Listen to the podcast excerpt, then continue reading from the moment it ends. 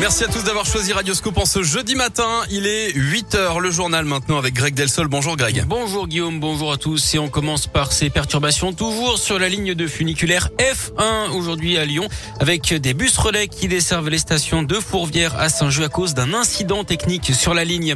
À la une, le feu vert des députés sur le pass vaccinal. Ils ont adopté le projet de loi ce matin après une nouvelle nuit de débat. deux cent quatorze voix pour, quatre-vingt-treize contre et vingt-sept abstentions. Le texte va désormais être examiné par le Sénat en début de semaine prochaine. Le gouvernement qui espère toujours une entrée en vigueur au quinze janvier, mais la date pourrait être repoussée.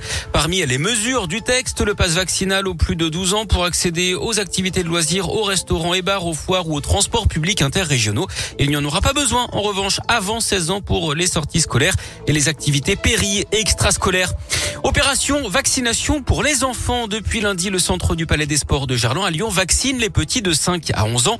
Ils étaient quatre cent soixante à recevoir une dose réduite de Pfizer dès la première journée. Hier, Radioscoop a suivi une maman, Sophie, et Adam, son fils de huit ans, qui n'était au départ pas très rassuré. On peut stresser, mais, mais je sais que c'est pour mon bien, pour pas aller à l'hôpital ou mourir. Je viens de remplir le consentement pour le vaccin de mon fils. Et euh, là, on attend pour les médecins. Je m'appelle Jessica et je suis étudiante infirmière en troisième année. Là, je viens de faire un test T R O D. C'était une sorte de piqûre pour voir si j'ai des anticorps.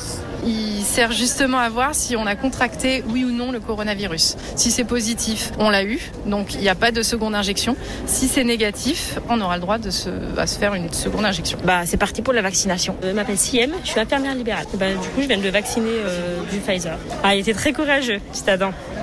Ça m'a fait très mal, j'ai pas du tout aimé. Maintenant, c'est bon.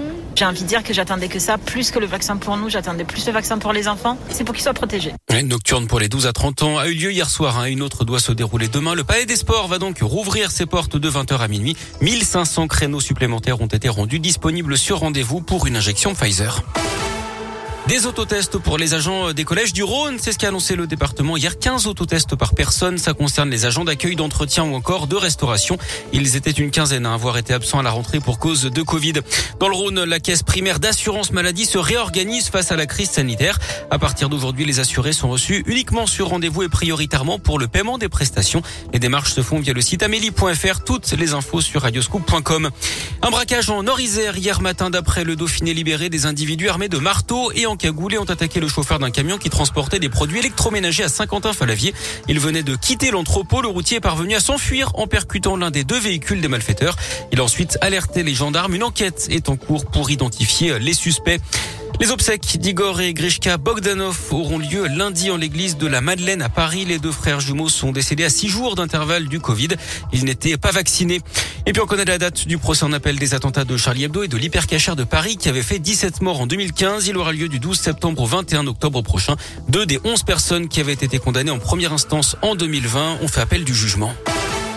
Et puis en foot, l'O L n'abdique pas. Le club se dit très en colère par rapport à la juge de, la jauge de cinq mille spectateurs dans les stades. Le manager du stade lyonnais, Xavier Pierrot, dénonce des incohérences. Il réclame une dérogation pour le match Lyon P S G de dimanche avec une jauge de vingt mille spectateurs pour ne pas avoir à trier parmi les abonnés.